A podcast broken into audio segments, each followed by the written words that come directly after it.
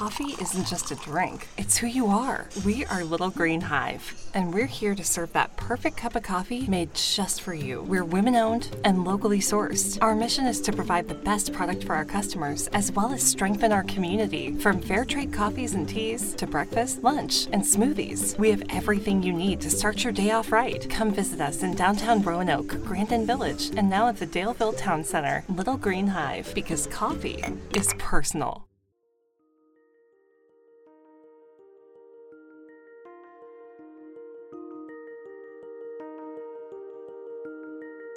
These are our national icons. They are not Republican or Democrat. They belong to all of us. Just to stay up and running and alive. I mean, for future generations to, you know, enjoy this beautiful area. This land is your land. This land is my land. This land is billions of dollars behind in repairs. What I discovered was, is that so many times with government, the federal government had been punting on doing the annual maintenance. But now, a chance to restore these national icons. There hasn't been anything like this since Teddy Roosevelt, I suspect. A bill that has bipartisan but not universal support. Really, it's, it's not a responsible way to leverage those assets. You can't put icing on a cake that's crumbling, right? That doesn't make sense anymore. Great American Outdoors Act is a bipartisan bill that this past week also got the president's signature. So, what could it mean for local communities? Who might oppose what appears to be such a well liked bill? And how did proper care of our parks get pushed off for so long? In this episode of Hometown Stories, an inside look at the Great American Outdoors Act.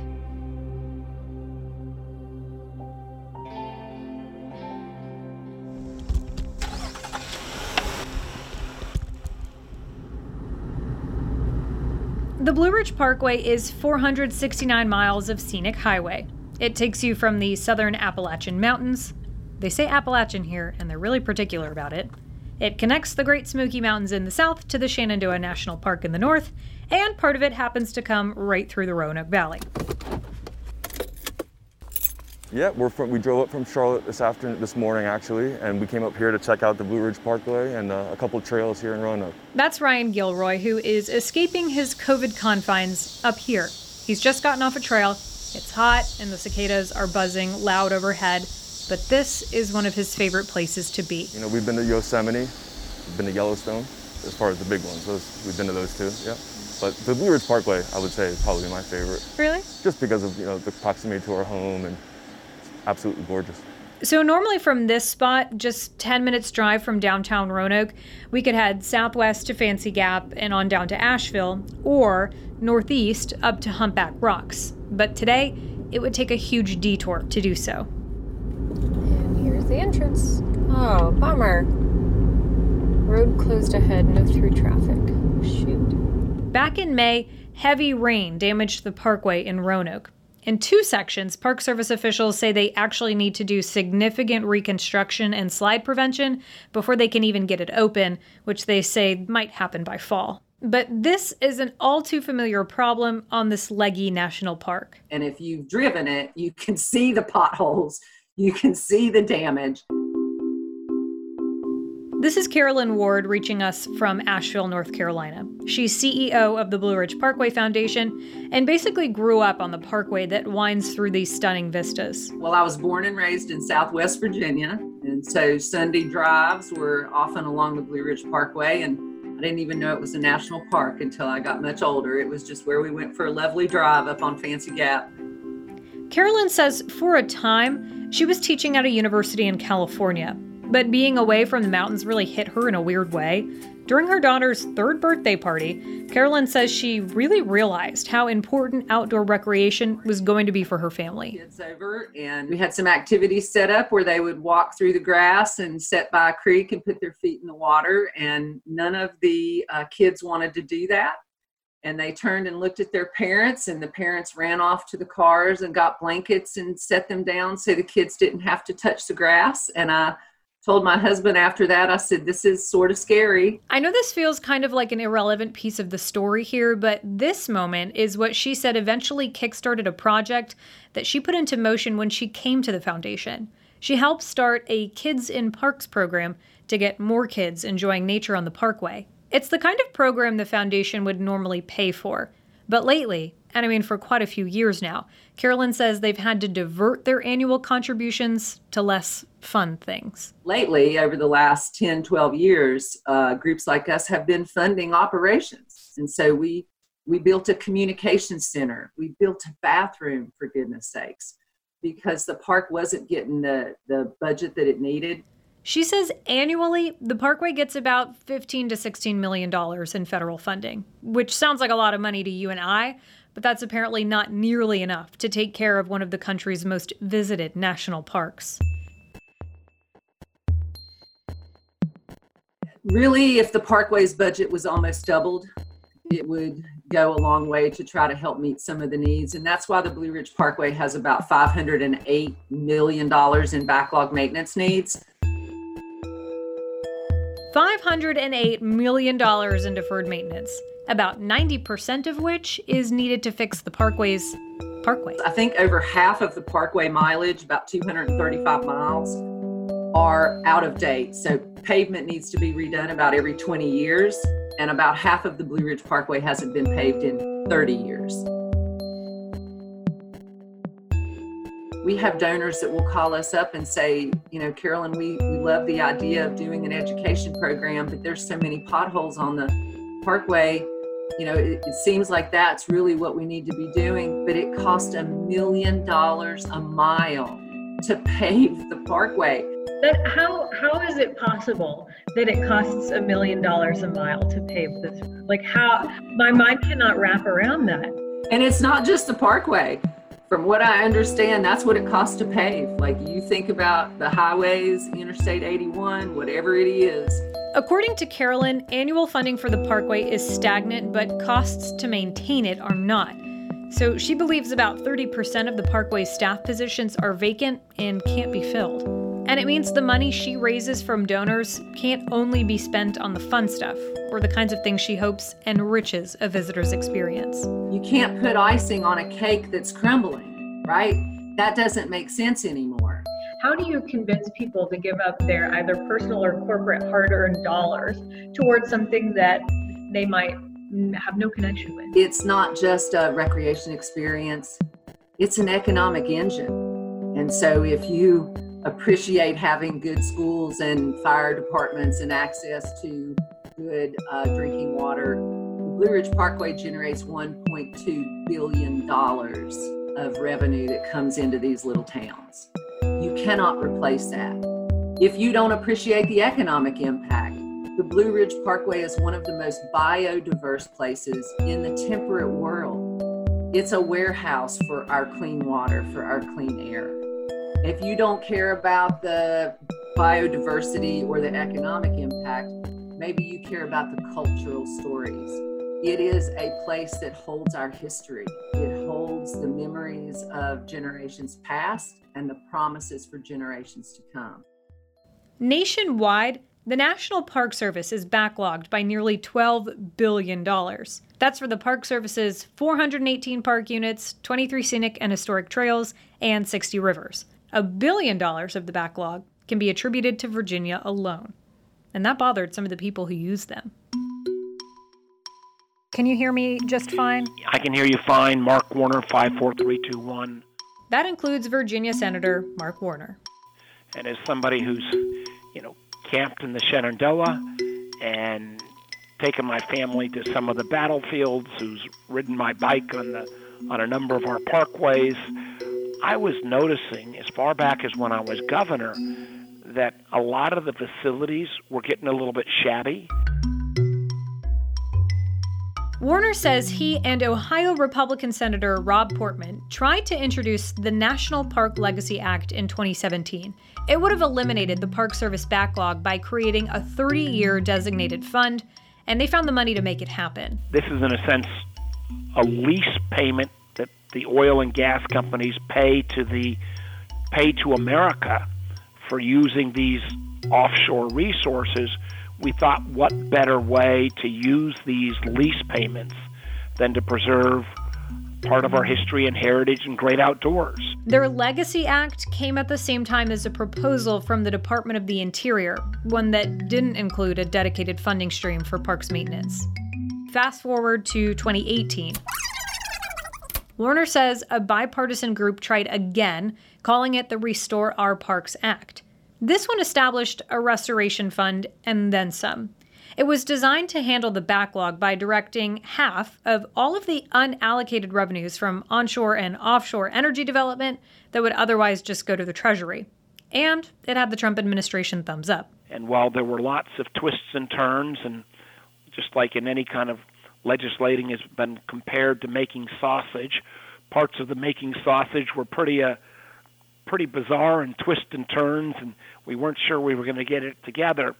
Um, but over the last three and a half years, we kept building out this coalition. We ended up with over 800 environmental groups, outdoor recreation groups, who all came together and said, boy, oh boy, this is the most important piece of legislation in 30 years.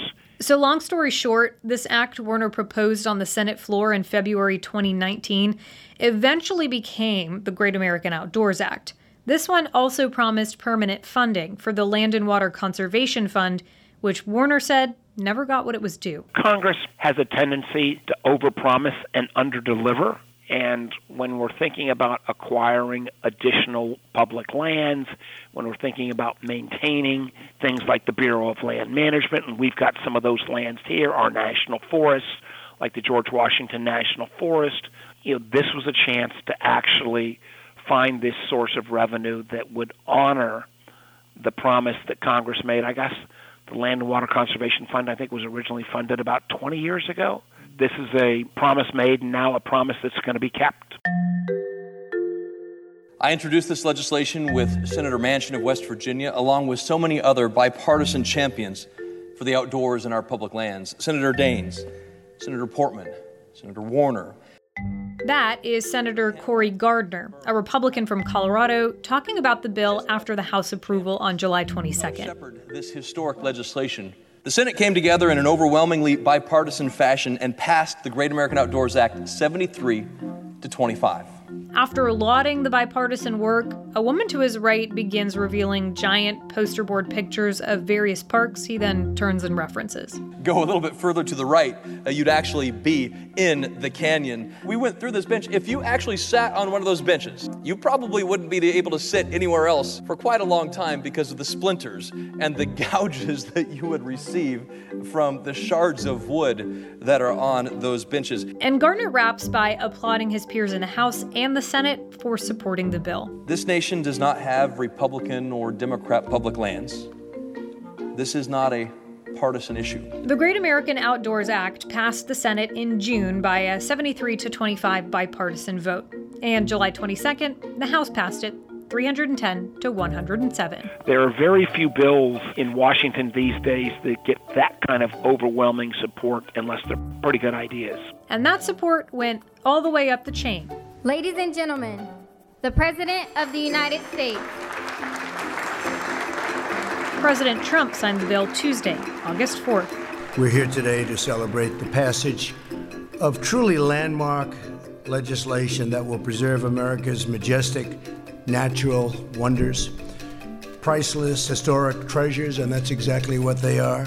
At the signing ceremony, he makes a point a few times of referencing one of his predecessors. There hasn't been anything like this since Teddy Roosevelt, I suspect. His remarks also feature a moment that went semi viral in which President Trump apparently stumbles on the word Yosemite. When young Americans experience the breathtaking beauty of the Grand Canyon, when their eyes widen in amazement as Old Faithful bursts into the sky, when they gaze upon Yosemites, Yosemites, towering sequoias. We hear from Vice President Pence and a few other lawmakers and stakeholders, and then the bill becomes law.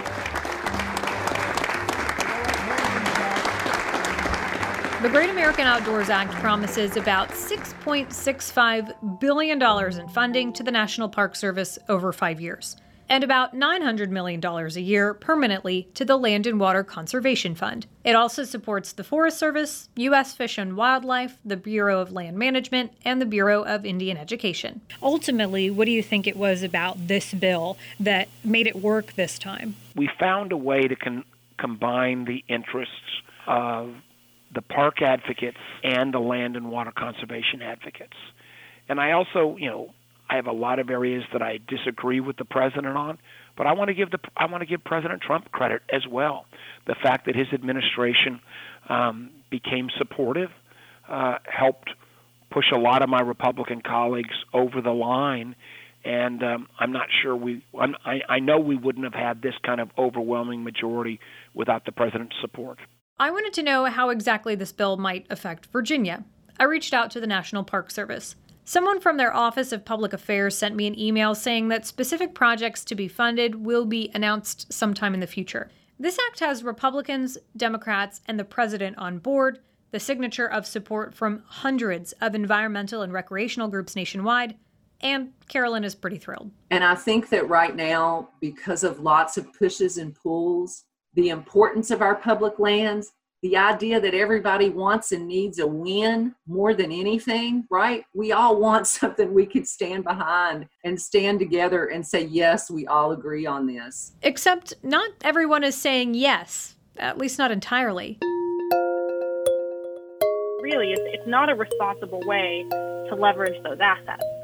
Even though the support for this bill is significant, not everyone was ready to see President Trump put pen to paper. We want these lands and these waters and these habitats um, to be healthy long into the future for, for all uses, right? Because these are these are for the the benefit and enjoyment um, of the wildlife and the American people um, and our communities.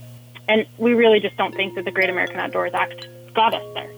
That's Kaitlynn Glover. She's the executive director of the Public Lands Council and heads up the Natural Resources Division of the National Cattlemen's Beef Association. You know, I, I have the best job in the world.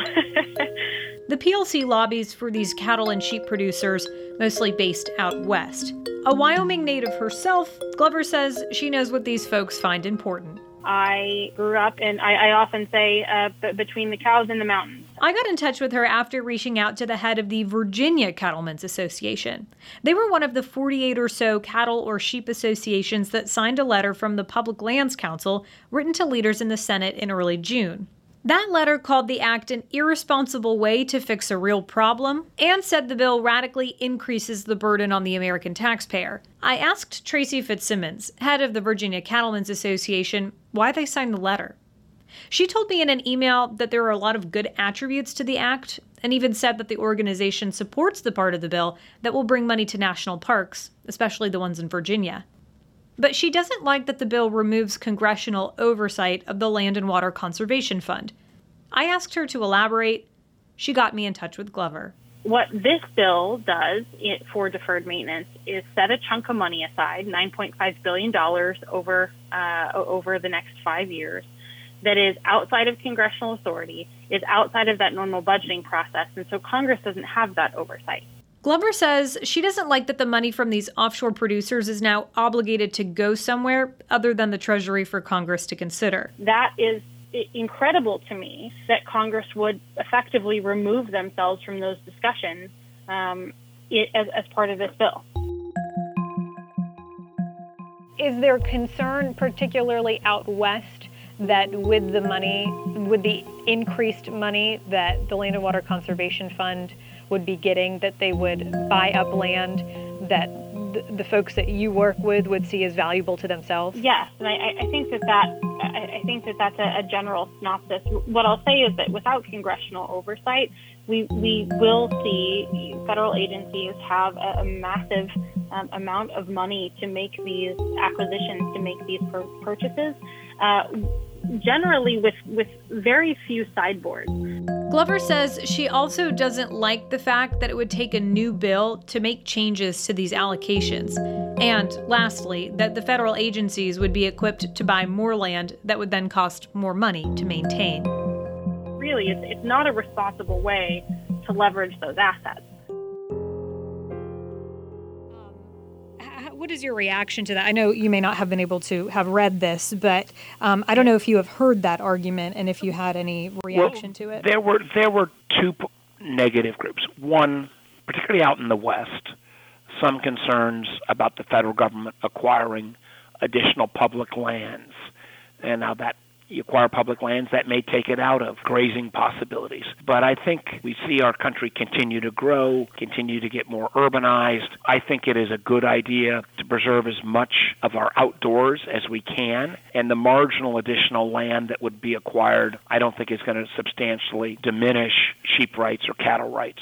And then on the Land and Water Conservation Fund, remember, this is not setting up a new program the fact that it's going to be funded now closer to eight or nine hundred million dollars a year, you're going to still have the same level of oversight. You're going to have the same level of review of what kind of properties would be acquired. I understand where people might complain, but this idea that this is not going to have oversight, that is just a, a false claim. Warner says the other opposition he heard came from groups who wanted to work in those dollars to help protect ocean waters. But in the sausage making of legislating, it just didn't make the cut rest assured, ranchers, conservationists, um, local communities, I mean, we are all going to be involved um, and, and, watching very, very closely and working with, with folks to make sure that these um, acquisitions are not to the detriment of rural communities, that they're not to the detriment of agriculture or any of these land users, but also to, to make sure that we, we continue this conversation. Groups like the PLC will be keeping a close eye on what the federal government does next and how they plan to spend that money. So too will Carolyn, who thinks that what Congress is doing now for our parks is as big as the program that actually established them.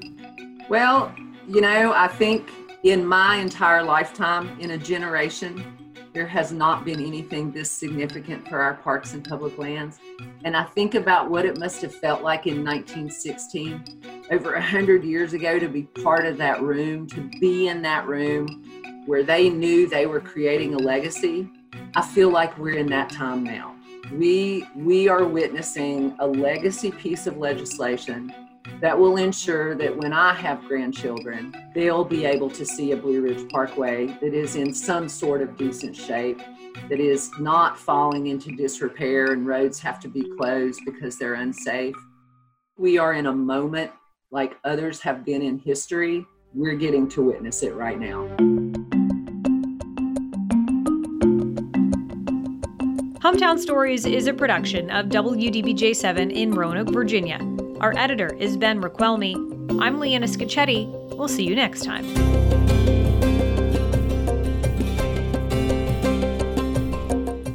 Hometown Stories is sponsored by Little Green Hive because coffee is personal. Locations in downtown Roanoke, Daleville, and Grandin.